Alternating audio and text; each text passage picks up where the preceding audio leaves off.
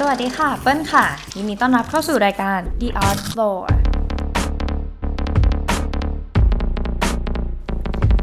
สำหรับใครที่ชอบงานออกแบบและอยากมีความคิดสร้างสรรค์ The Art Floor EP นี้จะมาชวนคุณสังเกตสิ่งที่ใกล้ตัวนะครับที่คุณเองก็อาจจะมีอยู่ที่บ้าน โดยที่เราจะชวนทุกคนมองให้ลึกกว่าแค่รูปแบบการดีไซน์ แต่จะมองให้ถึงวิธีคิดและวิธีการออกแบบและการทำงานอย่างสร้างสรรค์ค่ะ ยินดีต้อนรับเข้าสู่รายการ The Art Floor Podcast EP ที่ 2 ค่ะ ความพิเศษของ EP นี้ก็คือเราจะมาพูดถึงวิถีและวิธีการดีไซน์ สินค้าหรือสิ่งของใกล้ตัวของเราแบบญี่ปุ่นกันค่ะ เนื่องจากเราจะมาพูดถึงการออกแบบแบบญี่ปุ่นนี้ เปิ้ลก็เลยได้ไปทำการบ้านมา โดยการที่ไปดูนิทรรศการที่ชื่อว่า Japanese Design 100 ที่ TCDC Thailand Creative and Design Center หรือศูนย์สร้างสรรค์งานออกแบบ เป็นแหล่งรวมความรู้อีกที่หนึ่งที่น่าสนใจมาก ๆ เลยที่อยู่ในกรุงเทพมหานครของเรานั่นเองนะคะสำหรับงานนี้ก็ยังมีแสดงต่อไปจนถึงวันที่ 26 พฤษภาคมนี้นะคะ ใครที่ฟังพอดแคสต์ตอนนี้แล้วอยากจะต่อยอดหรือว่าอยากจะเห็นภาพมากขึ้นนะคะ ก็ยังสามารถแวะเวียนไปชมนิทรรศการนี้ได้อยู่นะคะ สำหรับตอนนี้เปิ้ลก็เลยอยากจะแบ่งประเด็นที่จะพูดถึงเป็น 2 ประเด็นหลักๆ ด้วยกันนะคะ ประเด็นที่ 1 ก็คือ การนำเอาวิธีการดูงานศิลปะมาแอพพลายใช้กับการดูงานออกแบบ ที่เปิ้ลได้ไปลองดูมาจริง ๆ จากนิทรรศการที่บอกไป และอีกประเด็นหนึ่งก็คือ สิ่งที่ได้เรียนรู้หรืออินไซต์ที่ได้มาหลังจากการไปดูงานออกแบบเหล่านี้ วิธีการออกแบบวิธีคิดของญี่ปุ่น แบบญี่ปุ่นเนี่ยมันเป็นยังไงบ้างค่ะ ในส่วนของการไปดูงานออกแบบที่นิทรรศการนี้นะคะ เปิ้ลได้นำเอาโจทย์ หรือว่าคำถามต่างๆ ที่ได้ให้กับทุกคนไปในวิธีการดูงานศิลปะนะคะ มาแอพพลายใช้กับการดูเข้าของเครื่องใช้ในชีวิตประจำวันจากนิทรรศการนี้นะคะ ที่บอกว่าเป็นข้าวของเครื่องใช้ก็เพราะว่าเขาได้นำเอาของใกล้ตัวจริงๆค่ะ เป็นดีไซน์ที่เชื่อว่าอย่างน้อยทุกคนจะต้องมี 1 ชิ้นละอยู่ที่บ้านของตัวเองนะคะ ยกตัวอย่าง เช่น หม้อหุงข้าว รถยนต์ กล้องถ่ายรูป แล้วก็รถไฟฟ้าความเร็วสูงนั่นเองของญี่ปุ่นทั้งนั้นเลยนะคะ เขาได้คัดเลือกค่ะสิ่งของ 100 ชิ้นเพื่อมาแสดงให้เห็นถึงความเป็นญี่ปุ่น ความคิดหรือว่าการออกแบบแก้ปัญหาสินค้าต่างๆ แบบญี่ปุ่นญี่ปุ่น ให้พวกเราได้ไปสังเกตแล้วก็ไปชมกันจริง ๆ ที่งานนี้ค่ะ ลองมายกตัวอย่างสิ่งของหนึ่งชิ้นละกันที่เป็นสิ่งของที่คิดว่าทุกคนน่าจะรู้จักเป็นอย่างดีนะคะ อย่างน้อยถ้าไม่มีในครอบครองก็ได้เคยเห็นได้สัมผัสมาบ้างแล้วล่ะนะคะ สิ่งนั้นก็คือเจ้าขวดซอส คิโคแมนนั่นเองนะคะคิโคแมนอันนี้เป็นขวดซอสญี่ปุ่น ถ้าเคยไปกินร้านอาหารญี่ปุ่นต่างๆนะคะ จะมีขวดซอสนี้แหละค่ะวางอยู่แน่นอนเลย เพื่อเอาไว้เติมซอสโชยุของเรานะคะอ่าเจ้าขวดซอสนี้มีความพิเศษยังไง เดี๋ยวเปิ้ลจะมาตอบคำถาม 7 สเต็ปแบบ how to do art นะคะ เกี่ยวกับขวดซอสขวดนี้ให้ฟังกันค่ะ ข้อที่ 1 ค่ะ เห็นอะไร แน่นอนก็ต้องบอกว่าเห็นขวดซอสเนาะสำหรับซอสโชยุโดยเฉพาะนะคะ ข้อที่ 2 ค่ะ ถ้าให้อธิบายรายละเอียดจำได้ไหมเอ่ยสำหรับเจ้าขวดนี้อธิบายได้ว่า เป็นขวดที่มีฐานกว้างค่ะ ตัวฐานเนี่ยจะกว้างกว่าด้านบนสุดนะคะ แล้วมันก็ค่อยๆรีบลงนิดนึงนะคะ ส่วนตรงกลางเนี้ย แล้วก็ไปบานอีกทีตอนข้างบน ส่วนของปากขวดค่ะ เหมือนกับว่าเป็นฝา แต่ว่าตัวฝาเนี่ยไม่ใช่ฝาปิดสนิท เพราะว่าเป็นฝาที่มีรูสองช่องอยู่ตรงกันข้ามกันนะคะ ถ้าสังเกตใกล้ ๆ เข้าไปอีกตรงรูที่เอาไว้เทซอสเนี่ยจะเป็นรูที่ถูกตัดเฉียงค่ะ เป็นแนวเฉียงลงไม่สามารถกะเกณฑ์องศาได้นะ แต่ว่ามันเฉียงลงเนี่ยแหละค่ะ และไม่มีจุกหรือฝาปิดเหมือนกับซีอิ๊วทั่ว ๆ ไปที่บ้านเราใช้กันนะคะ หน้าตาประมาณนี้ ถ้าให้แถมอีกหน่อยก็คือวัสดุของเขาเนี่ย ตัวขวดเป็นแก้ว แล้วตัวฝาจะเป็นพลาสติกสีแดงนะคะ ดีไซน์คือเรียบง่าย แล้วก็ค่อนข้างโดดเด่นเห็นได้ชัดมากเลย ข้อที่ 3 ค่ะทำไมมันถึงมีหน้าตาแบบนี้ทำไมมันแตกต่างแบบนี้นะคะ คิดว่ามีเหตุผลอะไร อันนี้ให้คิดด้วยตัวเองก่อนยังไม่ต้องรีเสิร์ชนะคะอันนี้ด้วยความที่เคยใช้ส่วนตัวละกัน ก็จะตอบเป็น 2 ข้อนี้ละกันนะคะ ด้วยความโค้งของตัวมันนะคะ หน้าตาคล้ายๆ กับนาฬิกาทรายแล้วกันแต่ว่าไม่ผอมตรงกลางไม่ไม่แคบเท่ากับนาฬิกาทรายนะคะ ความโค้งตรงนี้ค่ะทำให้เราจับง่ายถือง่าย แล้วก็จริง ๆ เทง่ายถนัดมือด้วย เหมือนแค่เราเอียงข้อมือเนาะมันก็ออกมาแล้วไม่ต้องมีวงสวิงกว้างขนาดนั้นนะคะ ส่วนที่2เอ่อการดีไซน์ที่ตัวปากขวดค่ะ เพราะว่ามีการตัดรูทั้งสองข้าง ให้มีช่องให้ซอสออกได้ แต่เวลาเราเทถึงแม้เราจะเทแค่ข้างเดียวใช่ไหมแต่ว่าอันนี้ส่วนตัวเราแอบรู้ประโยชน์ของมันก็คือว่าเหมือนเวลาเราเทนมกล่อง ถ้าเราตัดปากด้านเดียวอะค่ะ นมมันเทแล้วมันจะกระฉออกมา แต่ว่าวิธีการที่เราตัดสองด้านเลยฝั่งตรงข้ามมันด้วยให้มีช่องลมให้มันระบายออก ประมาณนี้ค่ะ มันจะทำให้เทออกมาแล้วมันไม่กระเฉาะออกมาค่อนข้างสมูทมากนะคะ แล้วก็ทำให้กะปริมาณในการเทได้ง่ายขึ้นอ่าอันนี้คือความรู้ส่วนตัวเท่าที่ตอบได้ ข้อที่ 4 ค่ะ แล้วรู้สึกยังไงกับงานดีไซน์ หรือว่าสิ่งที่เขาทำมาเมื่อสักครู่นี้ที่เราตอบคำถามตัวเองไปเนาะ อันที่ส่วนตัวก็ต้องบอกเลยว่ามันสวยดีมันแปลกไม่เหมือนขวดซอสทั่วไปที่เหมือนขวดน้ำทรงกระบอกอะค่ะ ก็เลยชอบ และอีกอย่างหนึ่งที่ชอบก็คือเทแล้วไม่เลอะมืออันนี้เป็นอะไรที่ดีมากเลยนะคะ ข้อที่ 5 ค่ะ ก็คือการตั้งคำถามหรือว่าการรีเสิร์ชหาข้อมูลเพิ่มเติมนะคะ ในที่นี้เปิ้ลก็เลยลองรีเสิร์ชค้นข้อมูลจริง ๆ นะคะ จากเว็บไซต์ kikoman.eu นะคะ น่าจะเป็นเว็บไซต์ของตัวซอสนี้เลยนะคะ แต่ก็มีเพจหนึ่งในเว็บไซต์ของเขาที่พูดถึงการดีไซน์ขวดโดยเฉพาะเลยก็เลยนำมาอ่านดูนะคะสำหรับการดีไซน์นี้ผู้ออกแบบคือคุณเคนจิ เอกุอันนะคะ ซึ่งเป็นดีไซเนอร์ชาวญี่ปุ่นที่ได้รับรางวัลเลยนะคะ ในเว็บไซต์นี้เขียนว่า motto หรือว่าคติประจำใจของคุณเคนจิเนี่ย ก็คือ design is the source of life enhancement ก็คือ การออกแบบเนี่ยเป็นที่มาของการพัฒนาชีวิต หรือว่าทำให้ชีวิตของเราอยู่แล้วดีขึ้นนั่นเองโอ้โหหล่อมากๆเลยนะคะ ข้อมูลเพิ่มเติมที่ได้จากการรีเสิร์ชนี้ก็คือ ฝาเนี่ยสามารถถอดได้ไอฝาสีแดงที่เป็นพลาสติกที่บอกอะค่ะ เป็นเกลียวเนาะสามารถล้างได้แล้วก็เป็น dishwasher safe นะคะ ก็คือสำหรับบ้านใครที่มีเครื่องล้างจานนะคะ สามารถเอาเข้าเครื่องได้เลย แล้วก็ล้างได้ไม่มีความเสียหายแน่นอน อันนี้ก็คือการดีไซน์ที่เขาคิดมาแล้วค่ะ ว่าซื้อขวดนี้ซื้อครั้งเดียวก็ได้ แล้วก็ซื้อซอสของเขามาเติมได้ในอนาคตต่อไปและอีกอย่างหนึ่งก็คือแน่นอนความสวยงามเนาะอันนี้ดีไซน์ให้แบบเห็นแล้วมันเตะตาให้มันต่างจากอย่างอื่น แต่ว่ายังคงความใช้งานได้ดีอยู่นะคะ และมีอีกประเด็นหนึ่งค่ะที่น่าสนใจมากเลย คือเขาบอกว่าดีไซน์ปากที่เขาตัดเฉียงเนี่ย ที่เราไปสังเกตเห็นมาก็คือ มีเอาไว้หยด ซึ่งเราไม่เคยหยดมาก่อนนะคะ ต่อไปเดี๋ยวจะไปลองหยดซอสจากขวดนี้ดูบ้าง และสเต็ปที่ 6 และ 7 นะคะ ก็คือสเต็ปสุดท้ายแล้วกันขอรวบไว้ด้วยกัน ก็คือการตัดสินใจว่าสุดท้ายแล้วเราชอบไม่ชอบ ได้อะไรจากมันมาบ้างนะคะ หลังจากที่หาข้อมูลเพิ่มเติม แล้วก็ได้ไปตั้งใจดูขวดซอสนี้จริง ๆ จังๆ แล้ว รู้สึกว่าชอบมากกว่าเดิมอีก เพราะว่าไม่เคยสังเกตมาก่อน แล้วก็ไม่ได้รู้ว่าจริง ๆ มันหยดได้นะ เพราะว่าเราไม่เคยลอง แต่สิ่งที่ชอบมากกว่านั้นก็คือ การที่เขาสามารถดีไซน์ส่วนต่างๆ ให้มันแนบเนียนกับการใช้กับสัญชาตญาณของผู้ใช้งานได้เลย ซึ่ง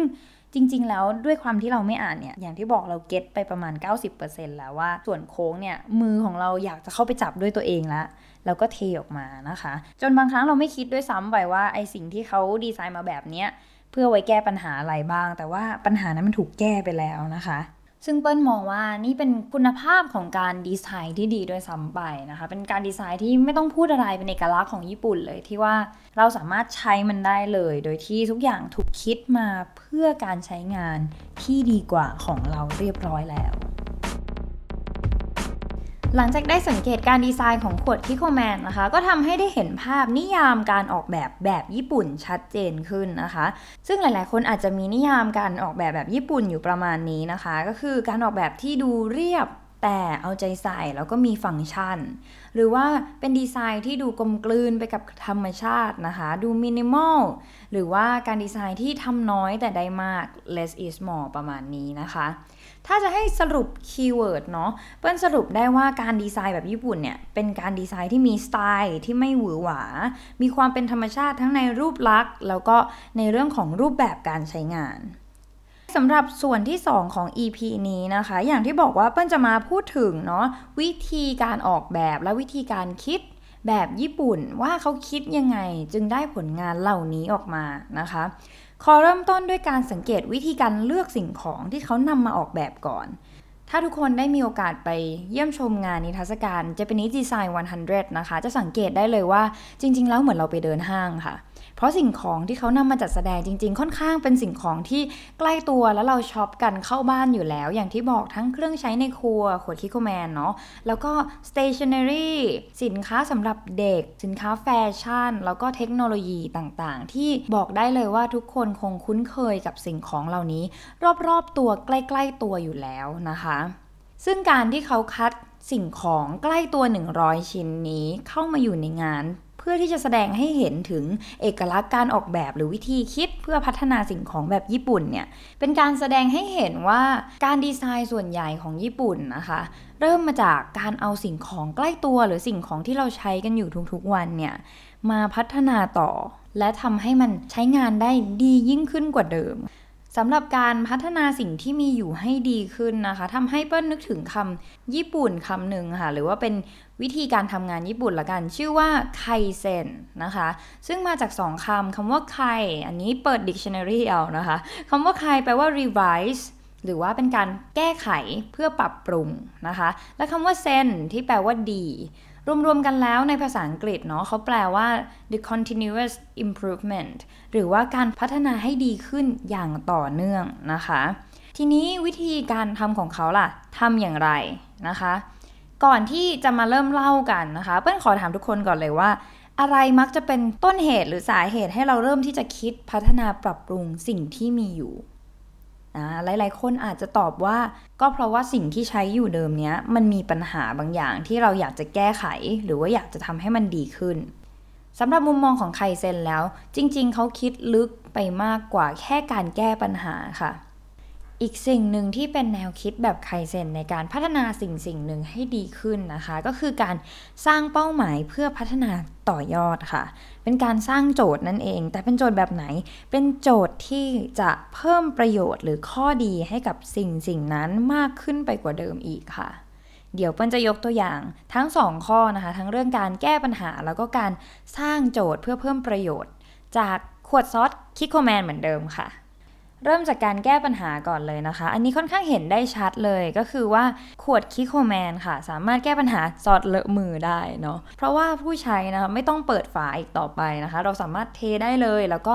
ลดโอกาสการกระเด็นได้ถ้าเรากระเฉาะแรงเกินไปนะคะ อันนี้สำหรับข้อแรกในการแก้ปัญหาละกัน ส่วนของข้อที่ 2 ค่ะจริง ๆ เป็นส่วนที่ปิ้ลอยากจะพูดถึงและอยากเน้นมากกว่า ข้อแก้ปัญหา เพราะว่าปัญหาเป็นสิ่งที่มองเห็นได้ชัดค่ะ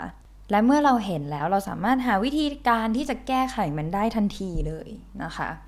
ส่วนที่2นะคะที่น่าสนใจอย่างที่บอกก็คือการสร้างโจทย์ หรือว่าการคิดที่จะเพิ่มประโยชน์เข้าไปจากสิ่งเดิมที่เรามีอยู่แล้ว อันนี้อาศัยความยากนิดนึงในการที่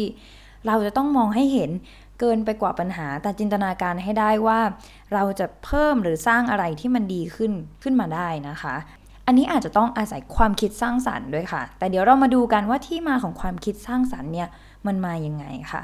ก่อนที่เราจะรู้โจทย์นะคะ เราก็ต้องมารู้ที่มาก่อนว่าเจ้าขวดซอสเนี่ยก่อนหน้านี้มันมีหน้าตาเป็นยังไงก่อนที่จะถูกคุณเคนจิดีไซน์มาเป็นรูปแบบปัจจุบันที่เราใช้กันอยู่นะคะ ซึ่งเปิ้ลก็เลยได้ไปหาข้อมูลเพิ่มค่ะจากเว็บ sanchi jp นะคะ s u n s h i jp ค่ะ เป็นเว็บไซต์ที่น่าสนใจมาก ๆ เลย เขียนเกี่ยวกับประวัติศาสตร์ เกี่ยวกับสิ่งของเข้าของเครื่องใช้โดยเฉพาะเหมือนกันค่ะ ของญี่ปุ่นว่ามีที่มาที่ไปยังไงกันบ้างนะคะ ซึ่งข้อมูลจากเว็บไซต์นี้บอกว่าซอยซอสหรือว่าเจ้าซอสถั่วเหลืองที่คนญี่ปุ่นนิยมใช้กันเนี่ย เขาเริ่มใช้มาตั้งแต่สมัยเอโดะก็คือปี 1603 คือนานมากๆแล้วนะคะ แล้วออริจินของมันก็คือเขาจะมีโรงผลิตเนาะแล้วก็ขนใส่ภาชนะดินเผาหรือว่าเป็นภาชนะไม้ แล้วก็ค่อยขนส่งมาถึงมือคนที่ใช้งานนะคะ แล้วคนที่ใช้งานเนี่ยก็ต้องไปเปลี่ยนเป็นภาชนะที่สำหรับใช้ในบ้านอีก ซึ่งตอนเริ่มแรกก็จะเป็นพวกเครื่องเซรามิกต่างๆ แล้วก็เปลี่ยนมาเป็นเครื่องแก้วบ้างนะคะแต่ยังไม่เคยมีแพ็กเกจไหนค่ะ ที่สามารถนำมาแล้วใช้บนโต๊ะอาหารได้เลยทันทีนะคะสำหรับการออกแบบของคุณเคนจินะคะ ก็ได้เหมือนกับนำโจทย์ที่ว่าทำยังไงเพื่อให้ผู้ใช้งานเนี่ยใช้ได้สะดวกมากขึ้น โดยการที่ไม่ต้องเปลี่ยนแพคเกจจิ้งของตัวซอสด้วยตัวเองนะคะ เหมือนเพิ่มประโยชน์เข้าไปกับตัวสินค้าสิ่งเดิมนี้นะคะ ให้ซอยซอสเนี่ยไปถึงมือผู้บริโภคได้ทันที จากตัวอย่างนี้นะคะก็จะได้เห็นว่าคุณเคนจิช่วยลดการเสียเวลาของผู้บริโภคค่ะ เป็นการคิดที่ค่อนข้างเอาใจใส่เนาะเหมือน keyword ที่หลาย ๆ คนได้พูดเอาไว้ว่าเป็นการดีไซน์ที่เรียบง่ายแต่เอาใจใส่นะคะ ซึ่งในที่นี้เอาใจใส่ลูกค้านะคะว่ามาถึงแล้วเขาสามารถใช้บนโต๊ะอาหารได้เลยทันที เพราะว่า soy sauce เนี่ยเป็นสิ่งที่คนญี่ปุ่นจะต้องมีติดโต๊ะอาหารเอาไว้ กินกันแทบทุกมื้ออยู่แล้วนะคะสำหรับส่วนที่ 2 ก็คือมันทำให้บริษัทคิโคแมนค่ะสามารถขายเจ้าตัวซอยซอสตัวสินค้าของเขาได้ง่ายขึ้นกว่าเดิม เนื่องจากลูกค้าสามารถนำไปแล้วใช้ได้อย่างสะดวกสบายทันที รวมไปทั้งหน้าตาของมันด้วยค่ะ ที่ออกแบบมาอย่างมีเอกลักษณ์ ดูสวยดูเรียบง่าย สามารถนำไปใช้วางบนโต๊ะอาหารก็ได้ ใช้ในครัวก็ดีนะคะซึ่งใน 2 ข้อนี้นะคะเป็นการเพิ่มประโยชน์เข้าไปในทั้ง 2 ด้านเลย ในมุมของผู้ใช้งานก็ตาม หรือในมุมของผู้ขายสินค้านี้ก็ตามนะคะ สำหรับในการสร้างโจทย์ของข้อนี้นะคะ ก็คือการคิดต่อยอดหรือการมีวิชั่น ใช้ความคิดสร้างสรรค์ในการสร้างโจทย์ใหม่ให้กับตัวเองค่ะ แล้วนำทักษะในการออกแบบ มาแก้ไขปัญหาหาทางออกให้มีประสิทธิภาพให้ตรงกับโจทย์ที่เราอยากจะแก้ อาจจะฟังดูง่ายนะคะสำหรับการออกแบบนะคะ แต่จริงๆแล้วในการออกแบบนี้ผ่านกระบวนการทดลอง การทำโปรโตไทป์แล้วก็การคิดหาทางออกหลาย ๆ ทาง จนกระทั่งถูกนำมาผลิตเป็นขวดซอสอย่างที่เห็นทุกวันนี้ที่เราใช้กันค่ะ ตำนานขวดซอสนี้จริง ๆ ก็ยังไม่หมดนะคะ มีรุ่นใหม่อีกที่เขาไม่ได้นำมาจัดแสดงในงาน Japanese Design 100 ที่เปิ้ลไปดูนะคะ แต่ว่าในเว็บไซต์นี้ได้กล่าวถึงเอาไว้ค่ะ ซึ่งมีขวดแบบใหม่เป็นรูปแบบของสเปรย์ด้วย อันนี้แก้ปัญหาการรั่วซึมมากกว่าเดิม เพราะว่าอย่างขวดคิโคแมนที่เราเล่าไปนะคะ อันนี้ยังจะมีรูอยู่นะคะ แต่ว่าถ้าเป็นสเปรย์ก็คือไม่มีรูเลยแค่ฉีดอย่างเดียว อันนี้น่าสนใจมากๆ และก็ยังมีต่อยอดไปอีกค่ะสำหรับนักออกแบบอีกท่านหนึ่งเขาทำเป็นแบบซองสุญญากาศ อันนี้เน้นสำหรับการคงคุณภาพของตัวซอยซอส ให้ไม่เสียรสชาติแล้วก็กลิ่นของมันจนถึงมือถึงการบริโภคเลยทีเดียวนะคะ การต่อยอดจากขวดคิโคแมนเนี้ยค่ะ ยิ่งแสดงให้เห็นถึง vision ที่อยากจะพัฒนาอย่างไม่สิ้นสุดใน mindset แบบไคเซนของนักออกแบบ หรือว่าคนทำงานในสไตล์แบบญี่ปุ่นค่ะ ขอสรุปวิธีคิดในการทำงานแบบญี่ปุ่น หรือแบบไคเซนนี้แล้วกันนะคะ ก็คือการคิดต่อยอดอย่างมี vision หรือว่าการนำความคิดสร้างสรรค์เนี่ยมาใช้เพื่อสร้างโจทย์ หรือจินตนาการให้เห็นถึงความเป็นไปได้ที่ดีกว่าเดิม ดีกว่าสิ่งที่มีอยู่แล้ว ใช้อยู่แล้วในปัจจุบัน และนำมาหาทางออกค่ะ ในที่นี้หาทางออกด้วยวิธีการออกแบบนี่เองค่ะ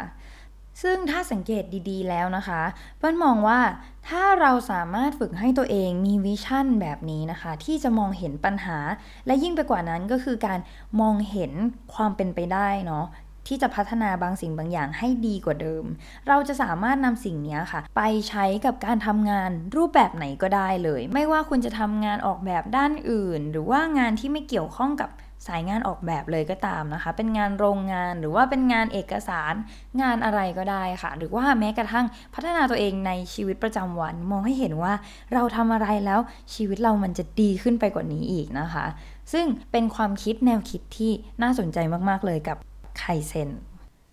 เป็นยังไงกันบ้างคะ ฟัง The Art Floor EP นี้แล้วได้เรียนรู้อะไรเพิ่มเติมกันบ้าง สำหรับ EP นี้เราเริ่มจากการนำวิธีการดูงานศิลปะมาใช้กับการดูงานออกแบบ แล้วมามองการออกแบบแบบญี่ปุ่น ซึ่งทำให้เราต่อยอดมาพูดถึงแนวคิดในการออกแบบแบบไคเซนกันค่ะ สำหรับเปิ้ลทำให้เปิ้ลเห็นว่าวิธีการดูงานศิลปะจริง ๆ แล้วก็คือการตั้งคำถาม เพื่อที่จะทำให้เราได้เรียนรู้อะไรมากขึ้น จากสิ่งที่เรากำลังสังเกตอยู่นะคะ แค่ลองมองสิ่งรอบๆตัวก็ได้ค่ะ ด้วยวิธีเดียวกับการมองงานศิลปะ ก็ทำให้เราได้เห็นมุมมองความรู้ในแขนงอื่นแล้ว อย่างเช่นวันนี้ที่เราได้พูดถึงเรื่องวิธีคิดในการทำงานแบบญี่ปุ่นนี่เองค่ะ ถ้าหากใครฟังแล้วอยากจะไปลองดูงาน Japanese Design 100 ที่ TCDC นะคะ เปิ้ลขอให้กันบ้านค่ะเป็น challenge ละกัน มีงานอีกชิ้นหนึ่งค่ะ ที่เปิ้ลเองก็ค่อนข้างชอบเหมือนกัน แต่ว่าไม่ได้ยกมาพูดถึงใน EP นี้นะคะ งานชิ้นนี้เป็นงานจานกระดาษนะคะ ชื่อว่าวาซาระเป็นผลงานชิ้นที่ 39 จาก 100 ค่ะ ลองนำวิธีการสังเกตวิธีการตั้งคำถามไปใช้ดูนะคะ เพื่อทำความเข้าใจให้เห็นภาพวิธีการและแนวคิดแบบไคเซนกันให้ชัดเจนขึ้นค่ะ และสุดท้ายนี้ฝากติดตาม The Art Floor EP ต่อ ๆ ไปนะคะ แล้วเราจะนำเสนอเนื้อหาที่น่าสนใจให้คุณได้เปิดมุมมองความคิด และให้เห็นว่าแนวคิดแบบศิลปะไม่ใช่เรื่องไกลตัวอีกต่อไปค่ะ